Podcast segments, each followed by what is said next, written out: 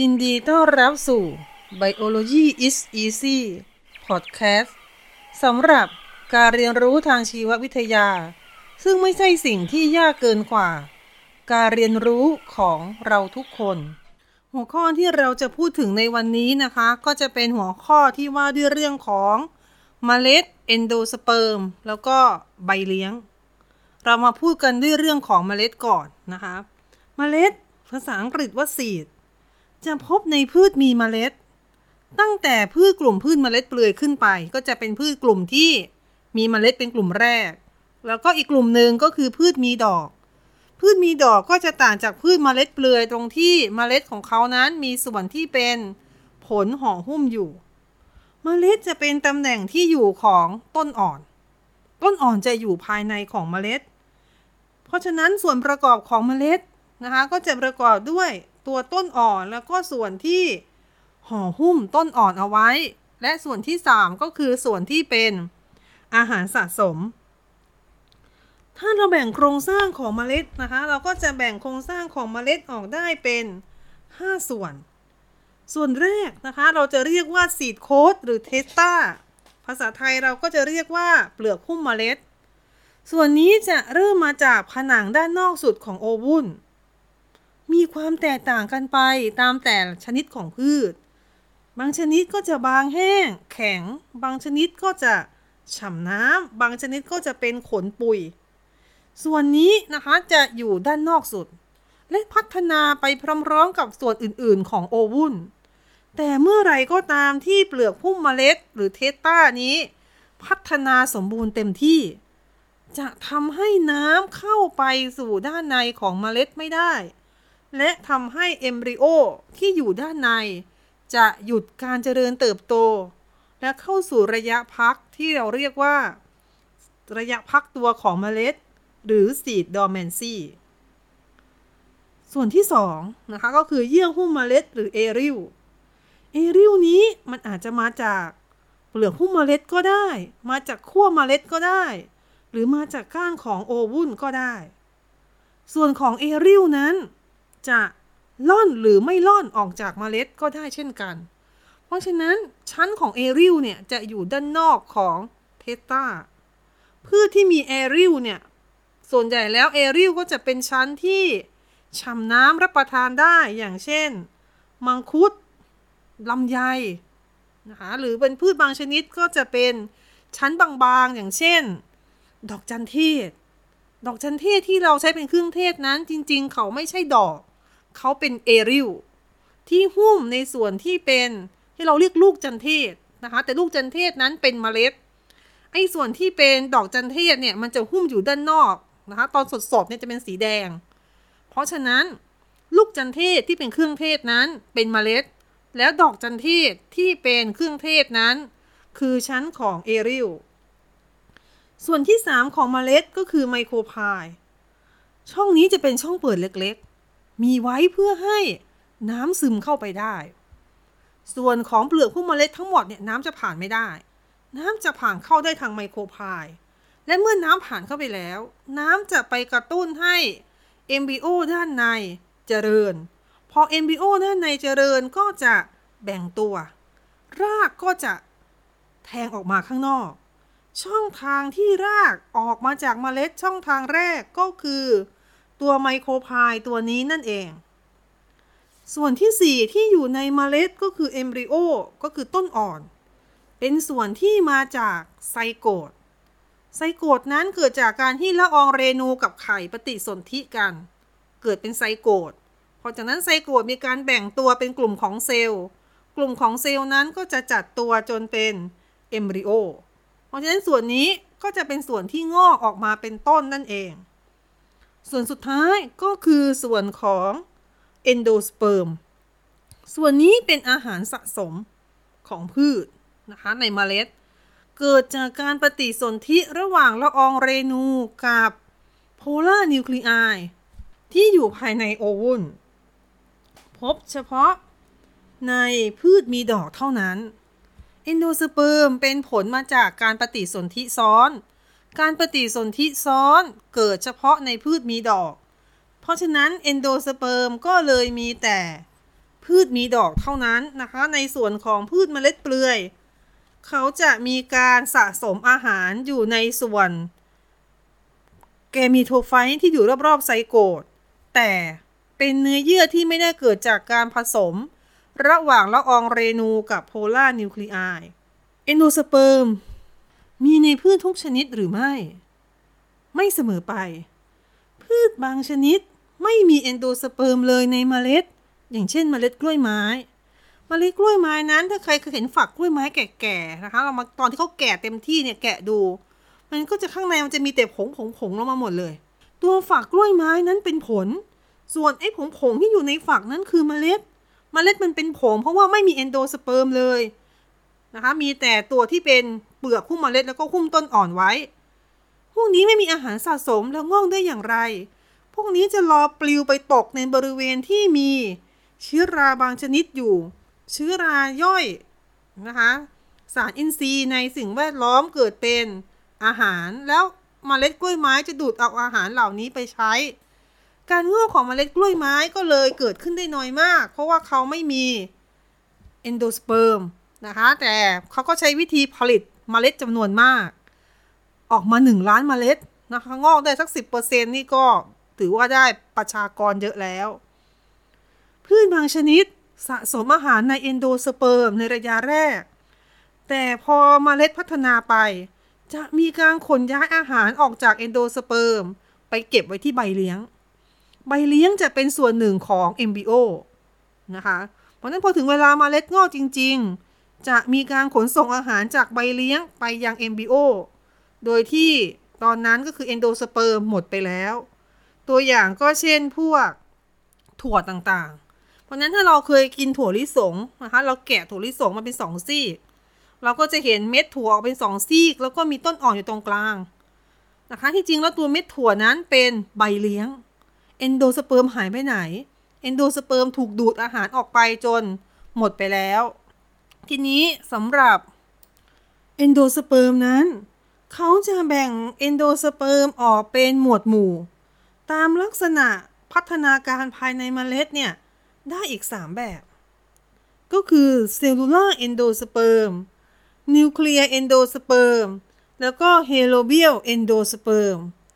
endosperm ทั้ง 3 แบบนั้นต่างกันอย่างไรนะคะเริ่มแบบแรกก่อน cellular endosperm แบบนี้ เมื่อเกิดการแบ่งนิวเคลียสแบบไมโทซิสครั้งแรก เซลล์ที่อยู่ตรงกลางจะแบ่งเซลล์ แล้วก็เกิดเซลล์ endosperm 2เซลล์ หลังจากนั้นก็จะมีการแบ่งเซลล์ตามมา endosperm ก็เลยมีลักษณะเป็นเซลล์ตลอด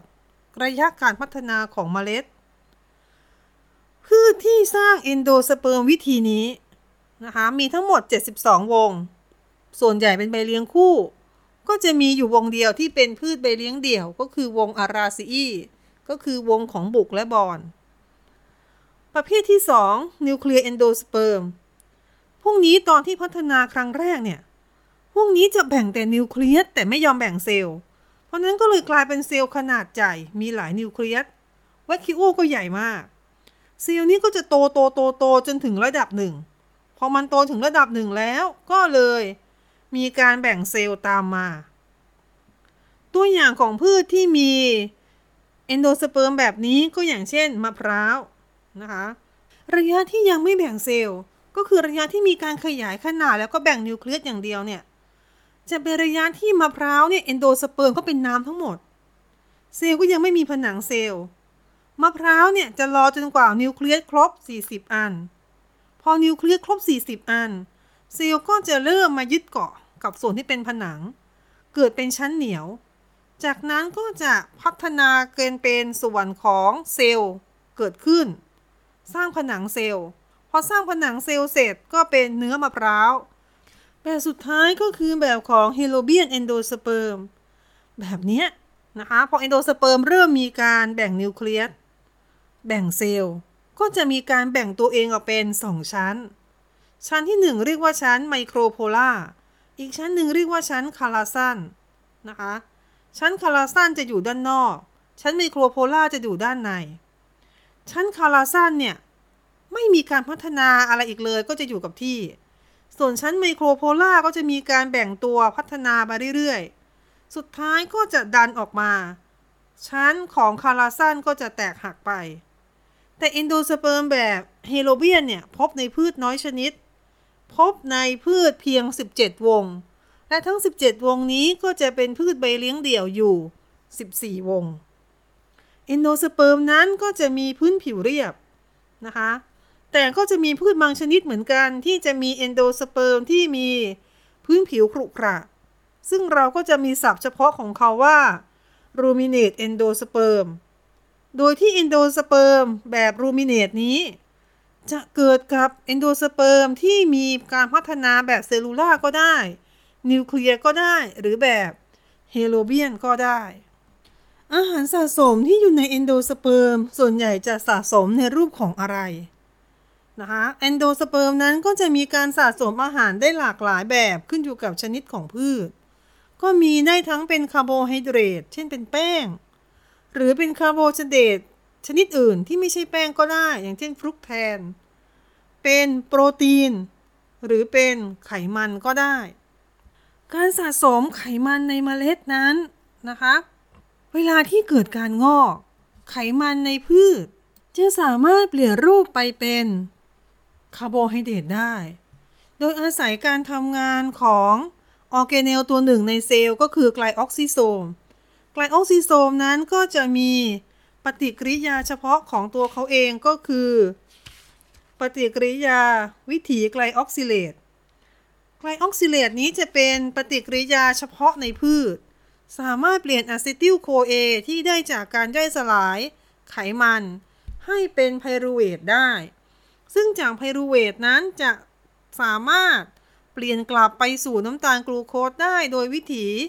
gluconeogenesis เพราะฉะนั้นพืชจึงสามารถสะสมไขมันเป็นอาหารสะสมในเมล็ด ถึงเวลาเจริญเติบโต พืชก็สามารถเปลี่ยนไขมันเหล่านี้ กลับเป็นคาร์โบไฮเดรตได้ ในขณะที่สิ่งมีชีวิตประเภทสัตว์ ไม่มี glyoxysome ในเซลล์ แล้วก็ไม่มีเอนไซม์สำหรับวิถี glyoxylate ทำให้ไม่สามารถเปลี่ยน acetyl CoA กลับไปเป็น pyruvate เพราะฉะนั้น metabolism ของไขมันในพืช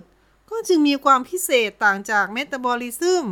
ของไขมันในสัตว์ตรงจุดนี้ คือไขมันในสัตว์ ไม่สามารถเปลี่ยนกลับเป็นน้ำตาลกลูโคสได้ แต่พืชสามารถเปลี่ยนไขมันกลับมาเป็นน้ำตาลกลูโคสได้ ทีนี้ในส่วนของใบเลี้ยงนะคะใบเลี้ยงหรือคอตไทลิดอน เป็นใบคู่แรกของพืชที่ไม่ทำหน้าที่ ในการสังเคราะห์ด้วยแสง แต่ไปทำหน้าที่ในการสะสมอาหาร กระบวนการสะสมอาหารในใบเลี้ยงจะเกิดขึ้นหลังการสะสมอาหารใน endosperm นั่นคือพืชทุกชนิดอาหารอยู่ใน endosperm ก่อน จากนั้นจะขนส่งจาก endosperm ไปที่ใบเลี้ยง จากใบเลี้ยงก็จะแจกจ่ายไปทั่ว embryo เพียงแต่ว่าระยะของการขนส่งจาก endosperm ไปยังใบเลี้ยง พืชแต่ละชนิดไม่เหมือนกัน พืชที่สะสมอาหารในใบเลี้ยง จะรีบขนส่งอาหารจากendosperm ไปไว้ที่ใบเลี้ยงก่อนตั้งแต่เมล็ดยังไม่งอก ในขณะที่พืชบางชนิด อาหารอยู่ใน endosperm รอจนงอกแล้วจึงค่อยๆนะคะทยอยส่งอาหารจาก endosperm ไปยังใบเลี้ยง กระบวนการเหล่านี้ จะส่งผลต่อความทนทานของการงอก ต่อแรงกดดันจากสิ่งแวดล้อม บางครั้งเราจะพบว่าสารเคมีที่เป็นสารพิษบางตัว สามารถยับยั้งพืชตระกูลหญ้า ซึ่งพืชตระกูลหญ้าเนี่ยสะสมในเอนโดสเปิร์ม ถึงเวลางอกแล้วค่อยขนไปใบเลี้ยงนะคะสารสามารถยับยั้งกลุ่มนี้ได้ แต่สารกลุ่มนี้กลุ่มเดียวกัน ไม่สามารถไปยับยั้งการงอกของพืชตระกูลถั่วพืชตระกูลถั่วนั้นใช้วิธีสะสมอาหารในใบเลี้ยง คือถึงวันที่เขางอกอาหารทั้งหมดอยู่ในใบเลี้ยงพร้อมแล้ว เพราะฉะนั้นจุดต่างนี้ก็จะเห็นได้ว่า ถ้าสารพิษตัวนั้นเนี่ยไปมีผลต่อ การขนส่งอาหารระหว่างเอนโดสเปิร์มกับใบเลี้ยง พืชที่สะสมอาหารในเอนโดสเปิร์มแล้วค่อยขนย้ายต่อไปใบเลี้ยงตอนงอก จะถูกทับยั้งการงอกด้วยสารเหล่านี้ได้ แต่ถ้าพืชชนิดนั้นขนส่งอาหารออกจากเอนโดสเปิร์ม ไปเก็บไว้ในใบเลี้ยง ตั้งแต่แรกแล้ว พอถึงเวลาการงอกใบเลี้ยงก็แจกจ่ายอาหาร สารที่ยับยั้งการขนส่งระหว่างเอนโดสเปิร์มกับใบเลี้ยง จะยับยั้งการงอกของพืชกลุ่มนี้ไม่ได้ ระยะที่พืชพึ่งอาหารจากใบเลี้ยง จะเกิดขึ้นหลังการงอก และจะคงอยู่อย่างนั้นไปเรื่อยๆ จนกว่าอาหารในใบเลี้ยงจะหมด พออาหารที่เป็นใบเลี้ยงหมดนั่นคือส่วนที่เป็นใบเลี้ยงจะแห้งเหี่ยว แล้วก็หลุดออกจากต้น ถึงจุดนั้นใบจริงคู่แรก ซึ่งเป็นใบที่ทำหน้าที่ในการสังเคราะห์ด้วยแสงคู่แรก ก็จะผลิออกมาแล้วก็จะสามารถสังเคราะห์ด้วยแสงได้ เพราะฉะนั้นระยะที่พืชใช้ใบเลี้ยงอยู่ การดำรงชีวิตของพืชจะเป็นแบบ heterotrophic และพืชจะเปลี่ยนมาเริ่มดำรงชีวิตด้วย phototrophic ใช้พลังงานจากแสงร่วมด้วยเมื่อ ใบจริงคู่แรกทำงานได้ โปรดติดตาม พอดแคสต์ชุด Biology is Easy ได้ ในตอนต่อไป